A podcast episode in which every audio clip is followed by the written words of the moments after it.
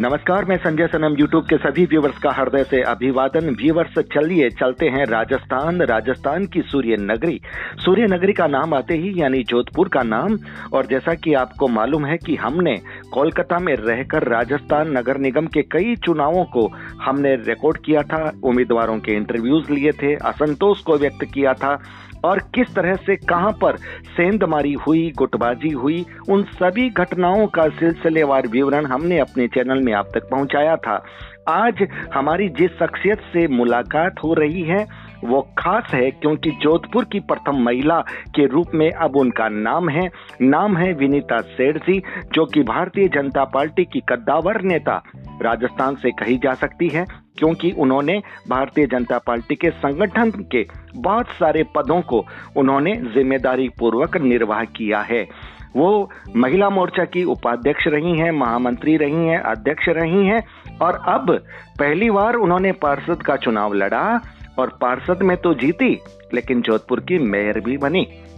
हमारे साथ phone line पर इस वक्त जुड़ रही हैं सुश्री विनीता सेठ जी विनीता जी। हेलो। विनीता जी मेरी आवाज़ आ रही है? बिल्कुल आ रही है। विनीता जी सबसे पहले डिजिटल फ़र्स्ट न्यूज़ की तरफ़ से और डिजिटल फ़र्स्ट न्यूज़ के सभी व्यूवर्स की तरफ़ से आपका हृदय से अभिनंदन। आपकी जीत पर आपको बहुत बहुत बधाई। शुभकामनाएँ। धन्यवाद।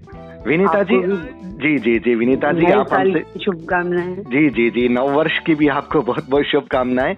विनीता जी आपके बारे में जो हमने सुना बहुत रोचक बात रही। हालाँकि पार्टी के जब कोई व्यक्ति काम करता है कार्यकर्ता काम करता है तो उसे पार्टी के विभिन्न पदों में दायित्व दिया जाता है।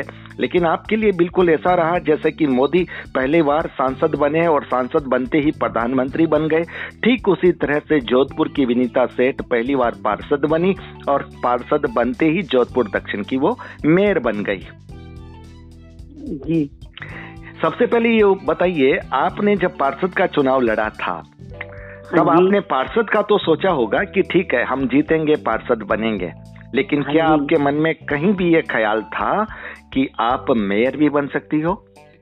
नहीं तब तक नहीं था क्योंकि पार्टी की तरफ़ से था कि मुझे अब की चुनाव लड़ना चाहिए। जी। तो फिर मुझे भी लगा कि इतने साल हो गए राजनीति में एक बार चुनाव लड़ी लेना चाहिए। तो जब पार्टी ने मेरे जिलाध्यक्ष जी ने मुझे फ़ोन करके कहा कि आपको चुनाव लड़ना चाहिए मैंने हाँ क्या दी। मैंने उस समय इजीली लिया था ये नहीं सोचा था। हम्म। हाँ जीतने के बाद ज़रूर लगा कि अगर बन सकते हैं तो पर इतना नहीं था क्योंकि शुरू से संगठन में काम किया है इसलिए चुनाव बुनाव की उस समय दिमाग भी नहीं थी। पर मेरे को जब संगठन ने कहा तो मैंने एग्री कर लिया और मैंने चुनाव लड़ा। तो आप आपने पार्टी में बीजेपी में आपने जब एक कार्यकर्ता के रूप में संगठन के एक जिम्मेदार पदाधिकारी के रूप में काम किया लेकिन आपने चुनाव लड़ने में आपको बहुत लंबा सफ़र आपने तय किया। क्या आपके मन में कभी महत्वाकांक्षा नहीं हुई कि मैं विनीता बनू विधायक बनू सांसद बनू? नहीं नहीं ऐसा कभी नहीं हुआ। उसका रीजन है क्योंकि मैं पार्टी में मैं संगठन से जुड़ी हुई थी और हमेशा संगठन में कोई ना कोई दायित्व रहा है। और उसके साथ साथ सरकार में भी कभी ना कभी जिम्मेवारी मिली है। मैं देवस्थान विभाग में भी सदस्य रह चुकी हूँ। टेलीफोन एडवाइजिंग बोर्ड में भी थी। और अभी दो तीन दो ढाई साल तक मैं कॉनकोर में डायरेक्टर भी रही हूँ। तो ये नहीं था कि संगठन के साथ साथ पार्टी ने दूसरी जिम्मेवार भी दी थी। तो इसलिए कभी चुनाव लड़ने का ऐसा कभी नहीं आया। चुनाव लड़ना और एक सीधी तौर पर कोई पार्टी की जिम्मेवारी लेना।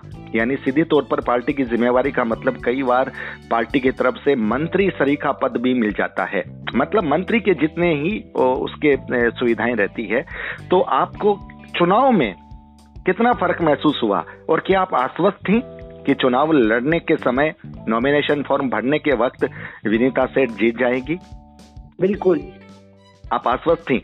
चूँकि इस बार कांग्रेस की सरकार है प्रदेश में और कांग्रेस। पर आरोप लग रहा है आपकी पार्टी के द्वारा कि उन्होंने परिसीमन किया है और परिसीमन। करके वार्डों को काटा है कम्युनिटी के आधार पर भी वार्डों को कहीं विभाजित किया है जिससे कि वो चुनाव जीत सके। तो आपके सामने चुनौती नहीं थी? सामने ही दिखा है उन्होंने जो वार्ड डिस्ट्रीब्यूट किए और जोधपुर में जो साठ थे पैंसठ वार्ड थे हमारे और उनको एकदम 160 में बांटा। वो इतनी ज़रूरत नहीं थी।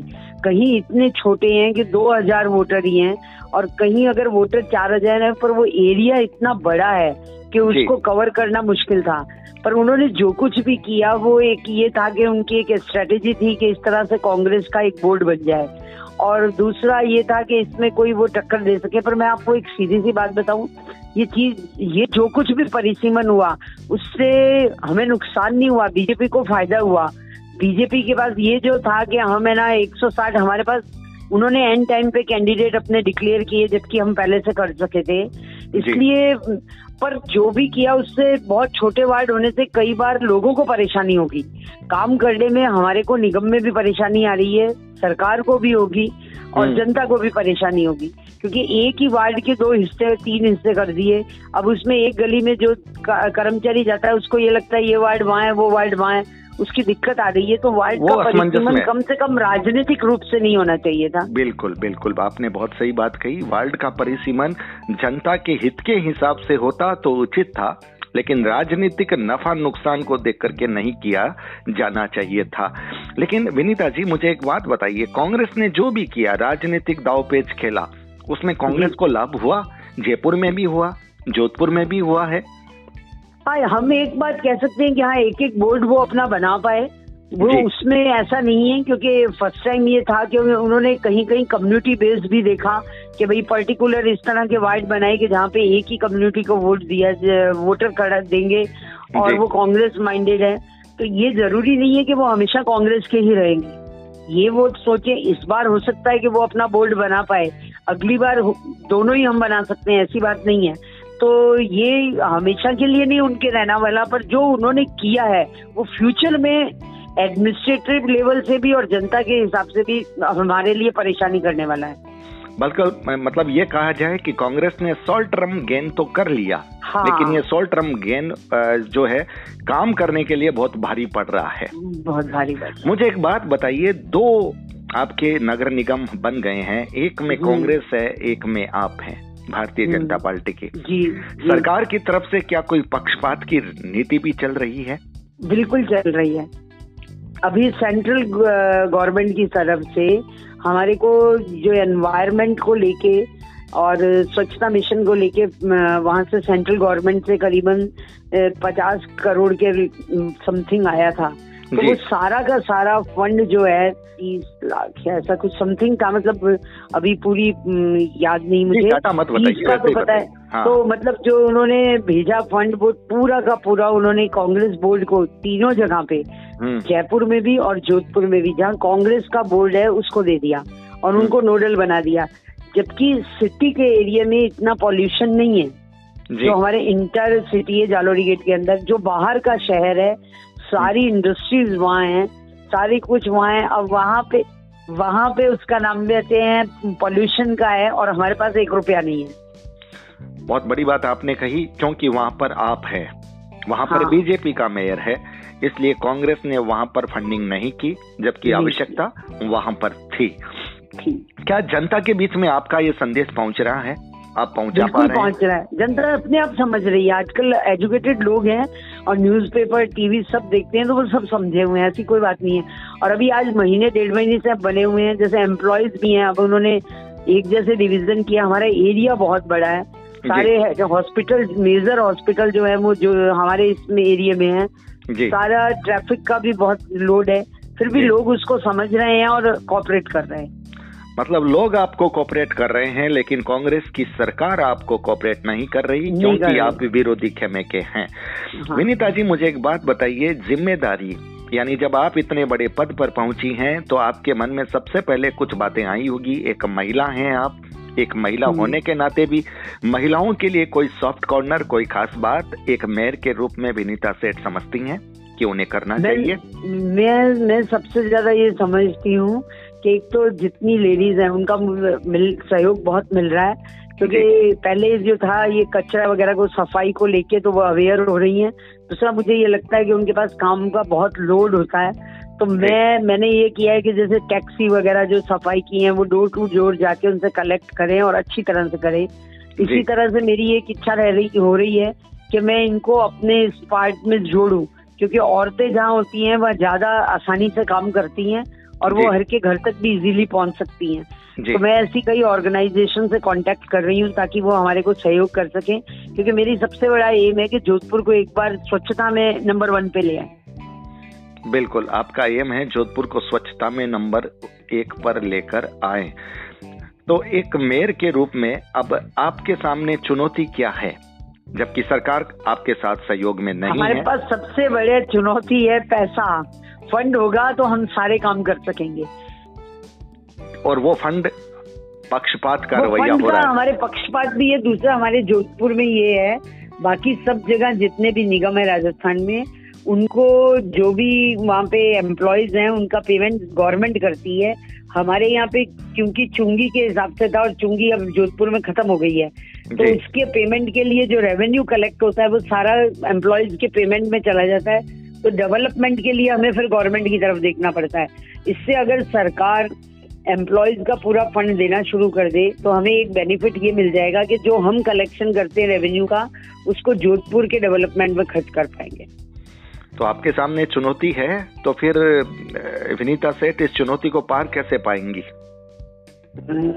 पार तो पालेंगे ऐसी कोई बात नहीं है। सेंट्रल में गवर्नमेंट हमारी है हमारे जो केंद्रीय मंत्री हैं यहाँ से गजेंद्र सिंह जी उनकी भी हेल्प रहेगी और अभी उन्होंने की भी है जैसे इन्होंने एक रोड थी एलिवेटेड रोड को एक ड्रीम प्रोजेक्ट था सबका उसको हमारे यहाँ के यूडीएच मिनिस्टर आए थे और मना करके चले गए फिर गज्जू बना ने उसको वापस जो है करवाया और अब उसकी उसको सैंक्शन करवा दिया है नितिन जी गडकरी से तो इस तरह से हमारे सेंट्रल में गवर्नमेंट है और मंत्री हैं तो वो काम तो करेंगे और खुद एक बात ये भी है कि जो सीएम है वो जोधपुर के ही हैं तो मुझे हम्म। नहीं लगता कि वो कुछ ज़्यादा करेंगे वो भी ये समझते हैं कि जोधपुर का डेवलपमेंट होगा तो उनका ही नाम होगा। क्या बात है विनीता तो जी आपने है बहुत सहयोग करेंगे। आपने बहुत चतुरता से बहुत शानदार बात कह दी है। तीर बिल्कुल निशाने पर आपने दिया है कि सीएम जोधपुर के हैं। अब जोधपुर की आन बान शान रखना उनका भी दायित्व बनता है। पार्टी हित से ऊपर उठकर उन्हें जोधपुर के लिए सोचना पड़ेगा क्योंकि अपनी मातृभूमि को अगर वो अनदेखा करेंगे तो फिर जनता उन्हें माफ़ नहीं करेगी। विनीता जी कोई खास मैसेज आप देना चाहती हैं? एक महिला होकर के आपने इतने साल तक धैर्य रखते हुए संगठन में काम करते हुए अब चुनाव महिलाओं तक आप वैसे भी बहुत धैर्य होता है। महिलाओं में वैसे भी धैर्य होता है। महिलाओं में जल्दबाजी नहीं होती है। नहीं नहीं बिल्कुल नहीं होती। बिल्कुल नहीं होती क्या बात है। विनीता जी कोई खास बात आप और जो अपने कर्म क्षेत्र की जो आप कहना चाहते हैं एक मैं ये कहना चाहूँगा कि कोई ऐसी बात जो इंस्पायर करने वाली हो। बात जानती हूँ कि मैं हम्म। बहुत साधारण परिवार से हूँ और मेरी पार्टी ने मुझे आज तक जो जिम्मेवारी दी मैंने कोशिश की कि मैं उस पर खरी उतरूं और अभी भी मेरी पार्टी ने जो मेरे लिए सोचा है तो मैं आपको एक चीज़ कहना चाहूँगी एक तो भारतीय जनता पार्टी ने जिस तरह से भाई भतीजावाद नहीं है, ये प्रैक्टिकल मेरे साथ हुआ है। कम्युनिटी के ये भी नहीं देखा कि मेरे कास्ट के कितने वोट हैं या नहीं है। और दूसरी सबसे बड़ी बात है पैसा, वो भी नहीं देखा। इसलिए भारतीय जनता पार्टी में एक साधारण कार्यकर्ता भी बड़े ऊपर पद पे पहुँच सकता है, ये मेरा मानना है। विनीता जी आपका अनुभव बहुत शानदार रहा है पार्टी के हिसाब से भी और इसका हम भी स्वागत करते हैं लेकिन जोधपुर से तो बात अलग है पर जयपुर की बात अलग रही। वहाँ पर भाई भतीजाबाद भी दिखा वहाँ पर पैसा भी दिखा वहाँ पर योग्य उम्मीदवारों को नजरअंदाज भी किया गया। और लोग कहते हैं कि जहाँ धन की पोटली आई टिकट उधर चली गई। लेकिन आपके लिए ऐसा नहीं हुआ तो ये बहुत अच्छा संकेत है और हम ये आशा करते हैं कि पार्टियाँ अच्छे व्यक्तित्व को चुने टिकट में धन को न चुने ताकि लोगों का भला हो सके और सही रूप से ज़िम्मेदारी निर्वाह हो सके। आपसे बस अब छूटते छूटते एक बात ये कहना चाहूँगा कि आपका सबसे पहला टारगेट क्या है विनीता जी? सबसे पहले अभी पाँच साल का वक्त है। पाँच साल में एक तो स्वच्छता रहे जोधपुर में दूसरी ग्रीनरी। हरियाली रहे। बहुत ज़रूरी सफ़ाई और हरियाली। ये दो चीज़ें आप रखेंगे।